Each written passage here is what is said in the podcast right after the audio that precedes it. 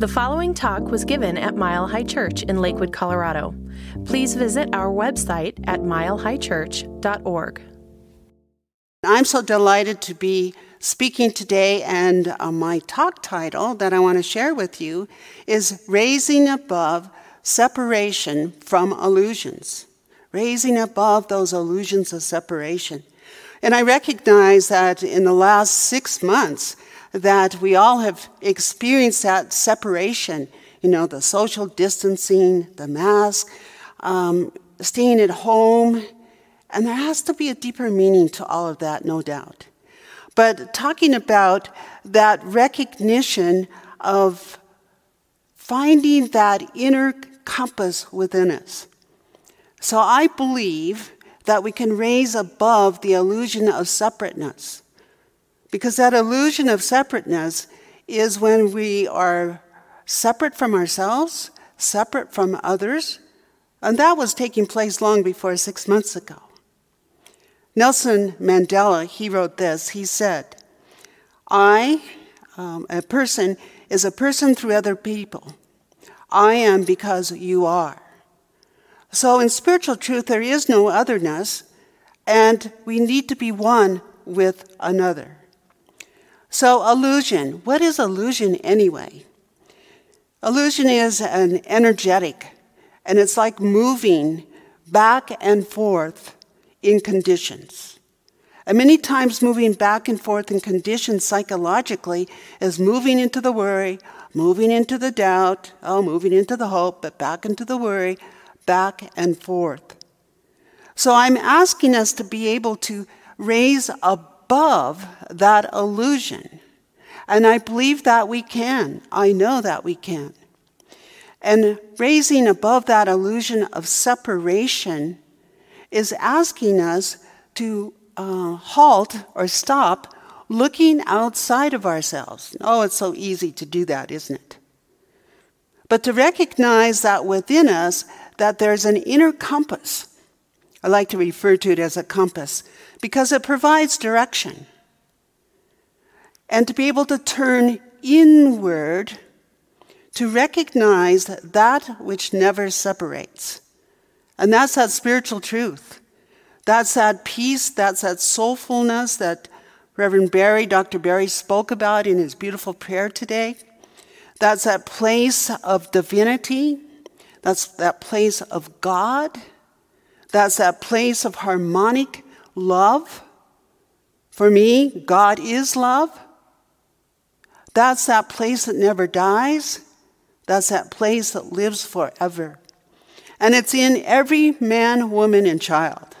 And as a beautiful song painting with the colors of the wind, it's also in nature. And sometimes, yeah, nature's beautiful, and I love my flowers, and I'm going to have to bring them in tonight off my porch because they say it's going to snow in Denver. But it's more than that, it's also our nature. So, for us to turn inward is to recognize a greater circle, and that circle is unbroken. Dr. Ernest Holmes, he has written about circles. He said everything is of a circle, that there's circles within circles. There's a great spiral of life that is never ending.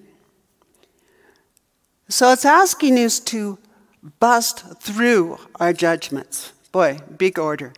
To bust through our judgments. Because when we're looking outside of ourselves, we're into our whys.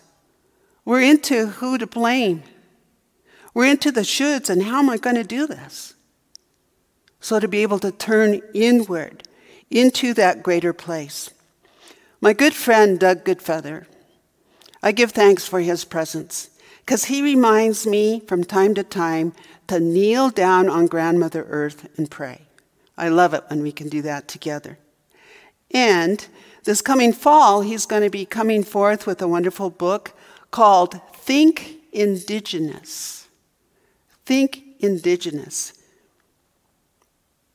And I love this book because I recognize that indigenous applies to every one of us, to every being who lives on this planet. because indigenous refers to homeland, and we all have a homeland. And perhaps even spiritually, we, we could say that there's no place like home, there's no place like heart. That's the homeland for each one of us.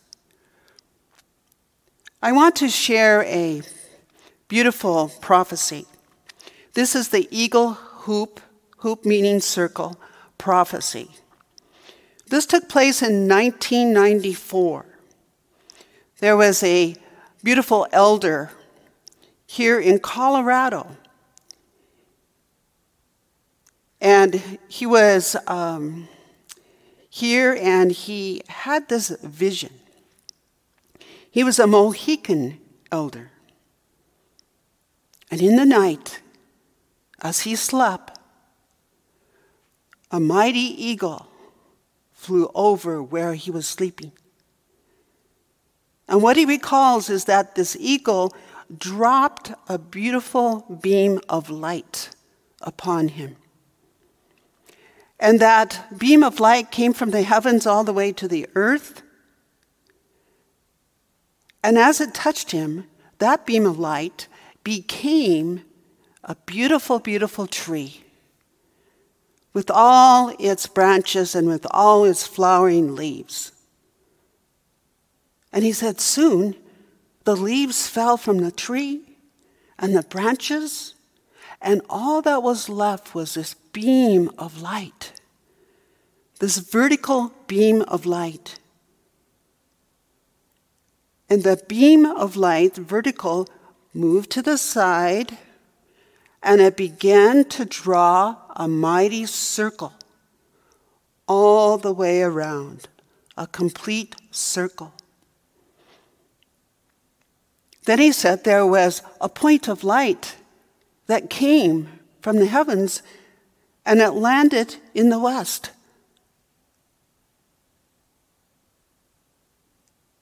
There was another point of light that came from the east, another point of light that came from the south. Another point came from the north. And each one of those points of light had an eagle feather. And they were touching this wheel, this hoop.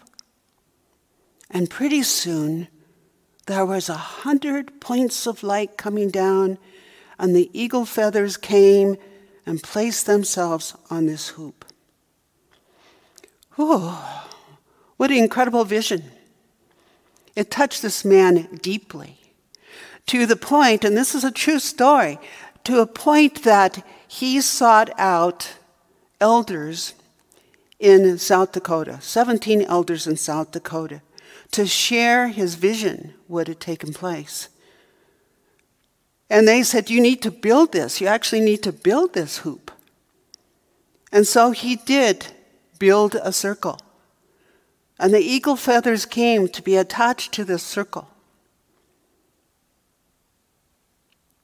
And from that point, the elders invited two from the North American continent to be present in prayer, two from South Africa. One elder came from Finland to represent the white nation race of beings. And then from the point of the east, a Tibetan Buddhist came all the way to sit and be with this hoop. They said it was so beautiful because as they all came and prayed, there was chants and there was meditation, there was spoken prayer, and it just raised them all to that place of have you ever been in a space in prayer or even when you're laughing where you're kind of beyond time? Well, it sounds like they were beyond time. And so, what took place from the elders that gathered from around the world, they said, We need to take this hoop to the world. And so it traveled to 35 states, to Canada, and to the world. And I'm also aware, I know this was 1994, seems like a long time ago, But I also recognize that when I was present down in the southern hemisphere in Peru, that an elder there showed me a huge wall, a mural that had been painted just about that same time in history of how people could come together and be one. Then they told me that some of the Mayan elders that had lived on the top of mountains, 22,000 feet, for they went there thousands of years ago, some of them, their ancestry, to be able to hold the truth they knew.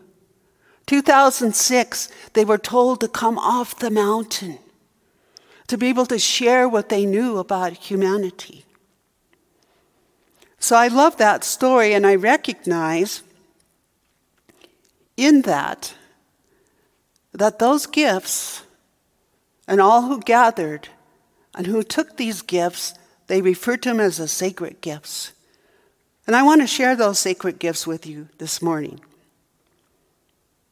For the four secret gifts that traveled with this eagle hoop, this circle,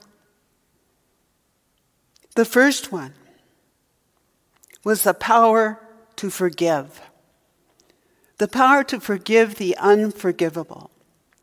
And I want to just acknowledge Dr. Anita Sanchez, who wrote the book, The Four Sacred Gifts. And she talks about forgiveness.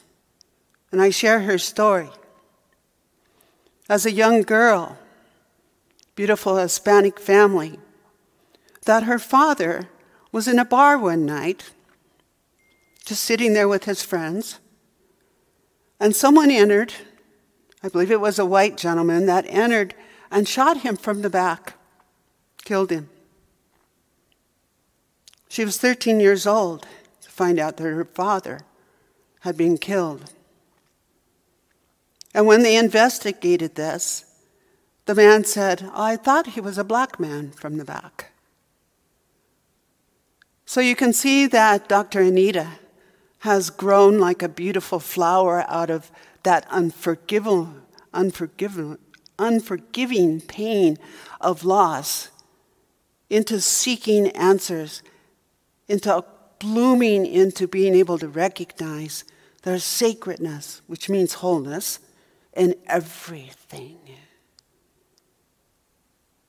And so many people have experienced that unforgivableness. So, the power of forgiveness. Forgiveness is releasing ourselves from the prison of what did or did not happen and what we wished had or had not happened in order to stand in the circle of life as a whole human being. Perhaps forgiveness means just to stop blaming. Just to stop blaming. So, one of the sacred gifts that traveled with that beautiful hoop that is inlaid in many ceremonies on this planet that many times we don't hear about the spiritual work that's being done. The spiritual work that's being done in our very own community here. Forgiveness, a sacred, sacred gift. And the second, the second sacred gift the power of unity. And unity means wholeness, to be one. And that's what we are based on here at Mile High Church. I feel all religions are, because there is only that one God, that love, that intelligence that is present everywhere. But to be able to open to it and feel our very own unity I want to share a story about um, unity. I have such great respect for a lady. She now lives in the spirit world. She has passed on. She used to be a member of our community, Mile High Church. Linda Nuttall was her name. And Linda was Lakota. She was ra- raised in a boarding house up in South Dakota. And she was able to go on with her education well educated woman. So here in the city, she created a center. It was called a healing center. It was just a little storefront, nothing fancy. And I got to know Linda. And Linda was a gift to me. And I know in sharing her story, Linda still is a gift. Because she had people who came, uh, retired teachers, who would teach these young kids how to read, how to do their math. She even had computer classes for them. And so she invited me to her center several times. And she would have black children. Not just children, she'd have adults too. Oh, and the beautiful Hispanic community, and the white folks were there, and the Native American people came. And I remember she once said, Oh, with these little Native American children, I asked them, What is your real last name? Because a lot of them adopted other names because they were afraid to use their real name. So you can see that she created a real healing, uh, embracing community. And she taught in circles. She had a big circle on the wall. In fact, she had the children make the circle. And out back by the alley, they created a special little, uh, tiny little park where they could go out there and eat their lunch, and they would meet in circle, and she would teach in circle.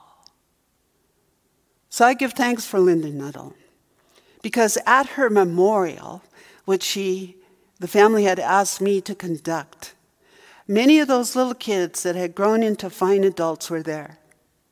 And they stood and they read poetry that because Linda believed in them, no doubt there's someone that believes in you today, like Linda believed in those children. That they read this beautiful poetry about how their lives were filled with healing light and that they were good and wholesome beings. So beautiful, beautiful, that sacred energy of healing, how it takes place in so many ways. The simplicity of Linda and how she created that center. And also, another sacred, sacred, holy gift is the gift of healing. And all these went with this sacred hoop circle. And the gift of healing is unconditional love. To know the truth is to set us free. Perhaps some of you have heard me tell this story in some of my classes I teach. But I want to share it again with all of you. Quite a few years ago, friends of, of ours had an organization called the World um, Hope Organization. And they had traveled to many communities, similar to Linda, with just an open heart. And they would be with communities just learning from them. Because we have a lot to learn from each other, don't we? And so, because of their fine work they did with the Hopi Indians, one day they received a phone call from the Kennedy Space Center from NASA. And they were asking my friends if they could bring a couple of the Hopi elders that had never been off this little reservation to the center. Well, they prayed on it and they finally approached the, the Hopi folks and they said, If we can go with you, we will go. And so on the airplane for the first time, and they go down to the Kennedy Center. And what it was, was the astronauts that have been in space wanted to talk to the Hopi elders. They wanted to know what the elders knew about the stars. And so they, my friend Kathy said that they went into a big conference room with a big table. And she looked at her husband and thought, oh, I don't know why we have done this because it seems so awkward. And they sat at this table and no one said anything. They had translators with them. But the gentleman involved, nothing was said. And she said, then all of a sudden, one of the Hopi elders began to sing his prayer out loud. And I quote my friend Kathy. She said, Everything came to a circle. And they were able to share and to talk together and learn from each other what the astronauts had seen and what the Native Americans had seen. Precious, precious truth. So that healing takes place. And it takes place setting that circle, that openness within our hearts of unconditioned love. And the last sacred truth is hope itself. And hope is, it's an interesting thing. Hope is a spiritual muscle. And hope is an energy source. It's really okay to have hope because it says that muscle's moving to move us towards that point of healing. And I shared something that touched me, I think it was uh, two weeks ago in Denver. I heard it on one of our uh, broadcast channels. That a young black man and his family used their um, check that they had received from the government and they created a nonprofit. Maybe you saw that on TV too.